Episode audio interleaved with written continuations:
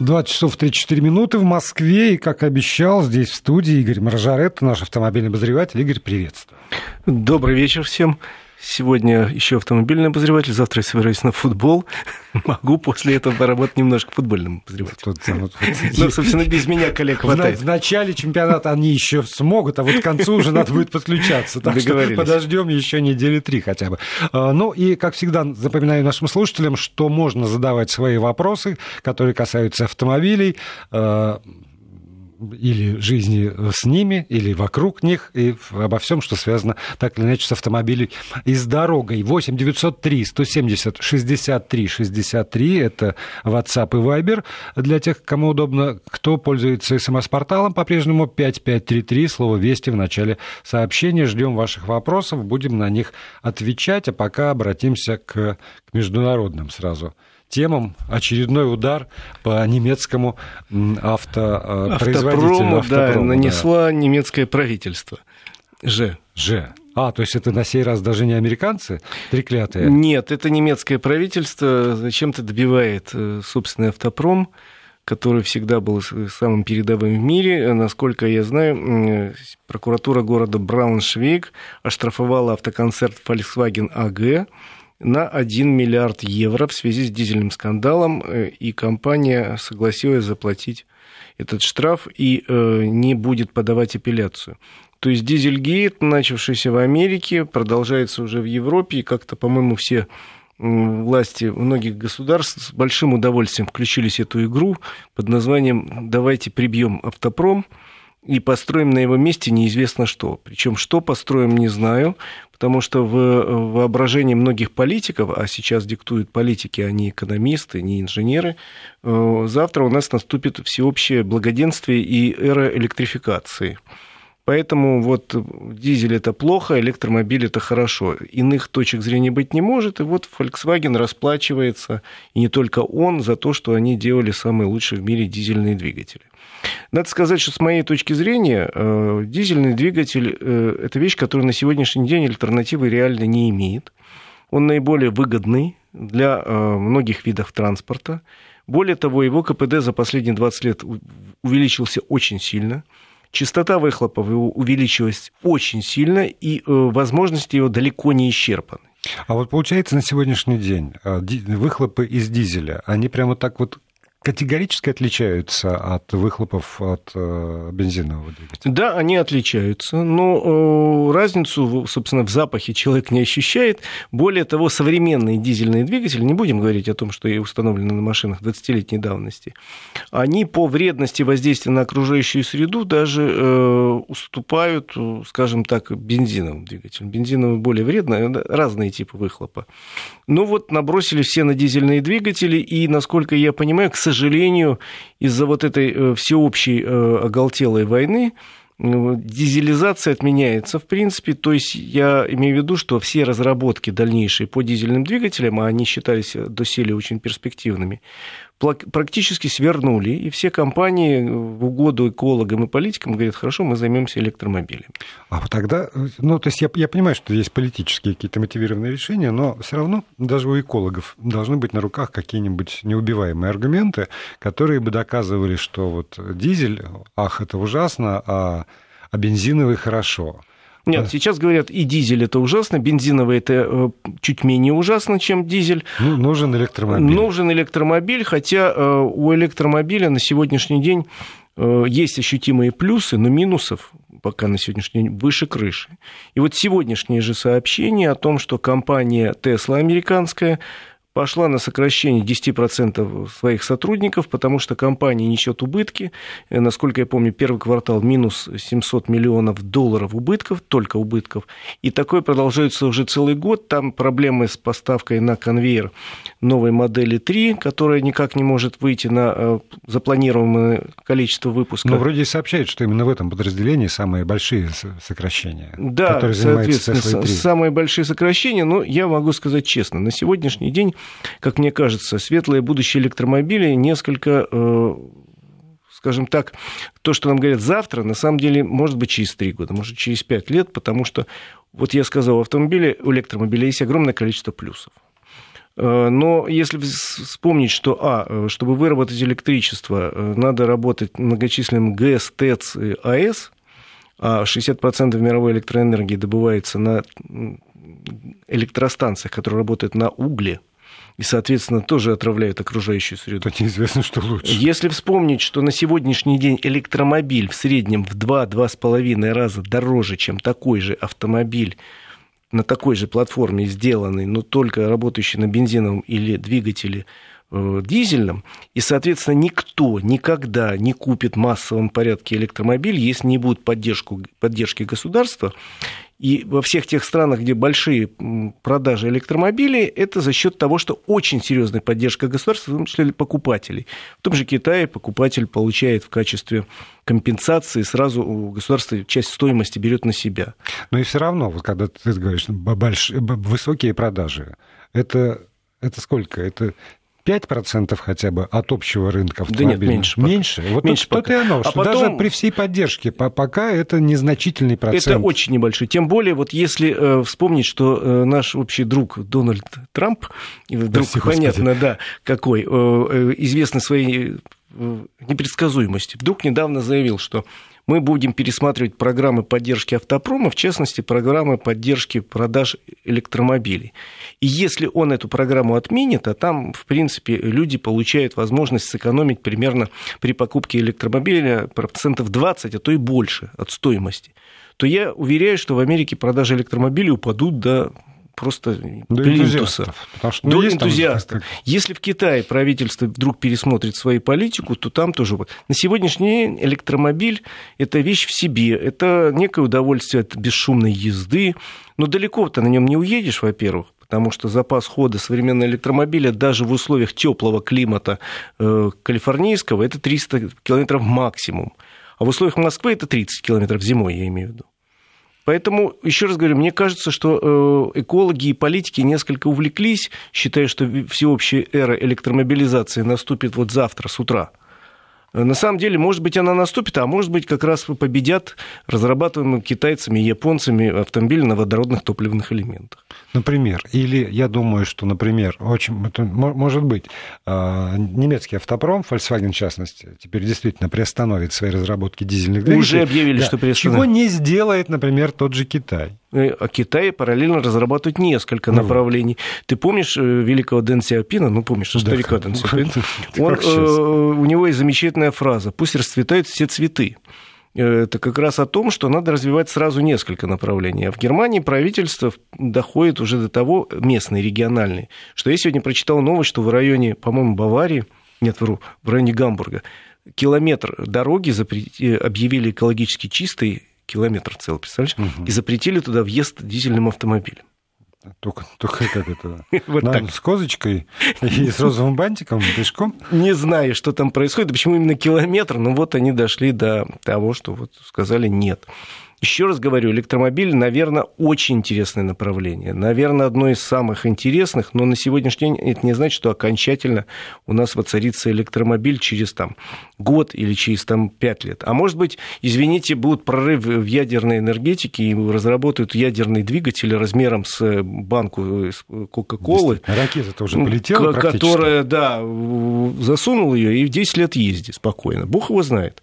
Ну, а пока что вот я читаю, концерн Калашников передал у ГИБДД Москвы 30 электромотоциклов ИШ «Пульсар» и 4 электромобиля «Овум», которые будут задействованы вот э, во время Мундиаля. А, так, я... «Овум», я читаю, имеет модульную конструкцию, варьируется количество пассажирских мест, то одно, то два. Весит такой трицикл 500 килограммов и способен развивать скорость аж 80 километров в час. Впрочем, стоит ограничение в 50 километров в час и запас хода в 150 километров. Ну, что касается электромотоциклов, я был не так давно в Китае, у них в крупных городах давно запрещены э, скутеры, которые составляли, и мотороллеры, которые составляли ну, большой парк для передвижения местных жителей и для перевозки коммерческих грузиков, типа наших, знаешь, вот мотороллеров, угу, которые ну, были в нашем детстве, да. которые возили какие-то там грузики. А сейчас только электротехника, и так страшненько, честно говоря, потому что она же бесшумно к тебе под, под, под, подлетает сзади, вот такая штука. Не, на самом деле аварии я не видел, но Китай перешел на эти самые электроскутеры, но надо при этом понимать, что в Китае, вот в Шанхае, допустим, где я был последний раз, климат теплый, средиземноморский, можно сказать, и большая часть времени года у них теплый, они снег не видели. Поэтому эта штука имеет право на существование. В наших условиях, к сожалению, э, классно, что мы сумели показать, вот мы сделали к Олимпиаде, мы покажем это. Но пока я у электротранспорта в России светлого будущего, вот осязаемо через три года, допустим, через пять лет не вижу. И, похоже, это поняли наши руководители, во всяком случае, уже не, не делают каких-то оптимистических заявлений, что завтра мы все поедем на электромобилях. А президент у нас вовсе сказал, что надо заниматься, конечно, электромобилями, но при этом упор делать на развитие на транспорта, на газомоторном топливе, поскольку газа у нас очень много, а такой двигатель очень экологичный. По поводу газа и цены на топливо вопросы уже валятся, как ты понимаешь, и мы будем на них, конечно, отвечать, но уже после небольшой паузы. Игорь Мажарета здесь остается в студии. Свои вопросы присылайте, пожалуйста, 8 903 176 363 в WhatsApp и Viber, либо 5533 для смс-сообщений. И продолжаем нашу программу. Игорь Маржарет, наш автомобильный возреватель здесь в студии. Еще продолжаем принимать вопросы. Ну вот, э, поскольку зашел разговор о разнообразных э, новинках, читаю сообщения от наших слушателей. Занимаемся созданием опытного образца газодизельного двигателя, работающего на пропан-бутане по газодизельному процессу. Запальная доза дизельного топлива, извините, я все буквы читаю, которые прислали, 20%. Двигатель работает тише, мощностные показатели сравнимы с дизелем и подпись э, Федеральный научно-агро Рендерым центра вида. Ну вот видишь, как хорошо, что у нас разрабатывается своя техника. Еще раз говорю, что у нас э, надо учесть при этом мировые тенденции, они остаются, это замечательно, электромобилями у нас занимается целый ряд компаний, но при этом у нас большие расстояния и суровый климат. И никто, даже самые большие оптимисты, не, не, не называет даже примерно десятилетия, когда можно будет отправить электромобиль, условно говоря, по маршруту Новосибирск-Омск, тысячу километров, довольно пустынные дороги. Вот. Э, просто его нельзя будет. Ну, если только что протянуть, как для троллейбуса в Крыму, значит, ветку такую, вот там пропустить.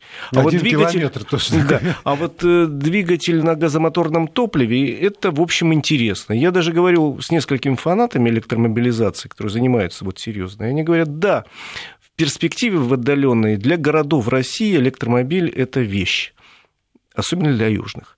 А вот все-таки дальнемагистральные сообщения – это э, скорее газомоторное топливо, которое гораздо дешевле, чем э, жидкое топливо, и при этом экология э, великолепная. Но растет в цене, как пишут наши слушатели? Наверняка растет, потому что у нас цена газа привязана к цене нефти, это все знают даже школьники у нас, сколько нам об этом твердили по телевизору э, и радио. И на самом деле, наверное, она подросла. Но поскольку государство у нас внезапно э, обнаружило, что цены на бензин растут бесконтрольно и будут приняты суровые меры, насколько я понимаю, в последнюю неделю э, рост цен на бензин остановился. Сегодня вице-премьер Казак заявил, что если нефтяники попытаются снова поднять цену, то мы поднимем экспортную пошлину в три раза. Газ. Да, в три раза поднимем экспортную пошлину, потому что тут работает закон сообщающихся сосудов. Если продавать за рубеж э, нефть, бензин, там, мазут и дизельное топливо выгоднее, чем в России, причем гораздо, конечно, э, закон любого бизнеса, все пытаются сделать это э, что называется, на выезде. И поэтому роль государства регулировать рынок, если государство сумело, я надеюсь, что сумело остановить рост цен на э, бензин и дизельное топливо и не допустит его в дальнейшем, и прогнозы про 100 рублей за литр окажутся э, ерундой, а не прогнозами, я надеюсь, что так и будет, то думаю, что и цена газа тоже будет каким-то образом коррелироваться, если он станет массовым видом топлива. Пока у нас на газовом топливе там тоже 1% автомобилей, извините, ездит. При том, что мы самая богатая по добыче и запасам газа в мире страна. Но очень может быть, что мы самая чистая в мире страна, например, что проблема экологии, которая так остро стоит перед городами э, Китая сегодня, а еще там позавчера стояла перед городами Европы, нас не затрагивает. И, затрагивает, и... конечно. Затрагивает, конечно, и, в общем, ну, власти многих городов э, серьезно начинают задумываться о вопросах экологии. Вот даже Greenpeace тут провел серьезное исследование о том, какие меры э, города, какие города принимают для снижения выбросов, там, допустим, вредных газов, как они это делают. Э, и больше всего мер для снижения выбросов принимают власти, как выяснил опрос Greenpeace Москвы, Санкт-Петербурга, Челябинска, Екатеринбурга, Тулы. То есть тут серьезно занимается. К сожалению, во многих городах ничего не делается или делается очень мало. Среди аутсайдеров по результатам исследования оказались, в частности, Красноярск, Омск и Хабаровск, где власти достаточно э, прохладно относятся к вопросам экологии, считая, что это не важно. Хотя понятно, что, в общем, хотим мы или не хотим, этой темой надо заниматься, заниматься непрерывно. И тут, э, собственно, э, достаточно много мер городские власти могут для этого э, придумать. Вот московские сейчас хотят перевести городской транспорт поэтапно на электротягу. Да, но при этом, понимаешь, московские власти это очень богатые власти. Конечно. И они могут позволить себе менять э, автопарк, там автобусный парк, например.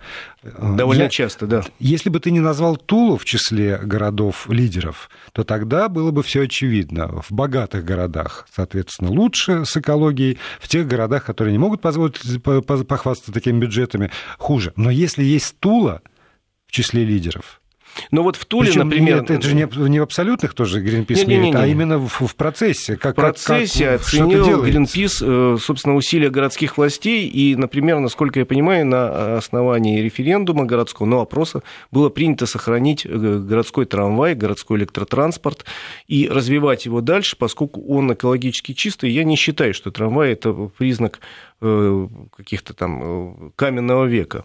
Трамвай может быть современный, быстрый. Мы, москвичи, в этом убедились. Я периодически еду на трамвай, он похож на ракету сейчас. Ну, как, как он может быть медленным, в этом убедились, по-моему, все жители Санкт-Петербурга.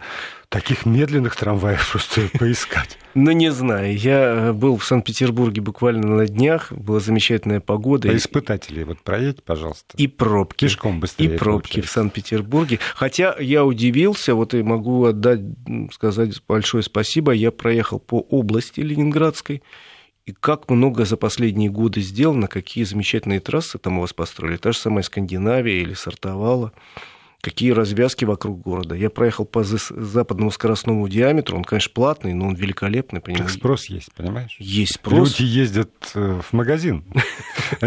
Нет, я правда был приятно удивлен количеством новостроек дорог в Ленинградской области, но в самом Питере были пробки. Вот смотри, если, если круговое движение есть, Знака круговое движение нет, но на въезде на круг висит главная дорога. Верить знаку или правилам? Пусть э, знака круг и нет. Это вполне серьезный вопрос. Это вполне серьезный вопрос, на который даю вполне серьезный ответ. По правилам движения преимущество по кругу имеют те, кто едут уже по кругу, если нет специальных знаков, э, что касается э, изменяющих вот это базовое правило. Может быть, в какой-то ситуации вот так и введено. Ведь вы знаете, может появиться там указатель, что главная дорога здесь. Вот у вас стоит. Ну да, в данном случае приоритет, конечно, знака. И еще, если я поворачиваю по стрелке направо, должен ли я уступать дорогу к тем, кто едет мне навстречу и поворачивает налево? Я ведь вообще могу не знать, едут ли они на э, зеленый свет или, или едут если по. Если вы поворачиваете по стрелке направо, вы все-таки должны уступить дорогу транспорту, который идет по главной дороге. А так, как бы помеха справа у него. Это я продолжаю цитировать. У кого? Ну вот смотри. Э, слушайте, это я, надо, э, я Володь, еду... это надо все-таки смотреть по схеме. Еще раз говорю, по правилам, если вы поворачиваете направо, вы все-таки должны убедиться, что не создаете ни для кого препятствий, и, если что, уступить дорогу транспорту, который имеет приоритет. Хорошо. Тогда... Это все-таки надо смотреть по схеме. Тогда вот вопрос. Езжу на Toyota Prius гибрид, доволен, многим советую. А, галлон на 42 мили, например. Это у них там в Америке, между прочим, из, из Бостона Роман спрашивает, а наш человек спрашивает, как вести поддержанные автомобили Соединенных Штатов Америки.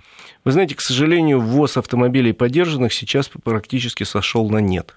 Э, дело в том, что кроме того, что существуют довольно высокие ввозные пошлины на поддержанные автомобили, за последнее время появилось несколько ограничений, последние из которых, введенные с января прошлого года, это об обязательном наличии системы «Эроглонасс», поставила крест на ввозе в страну поддержанных иномарок.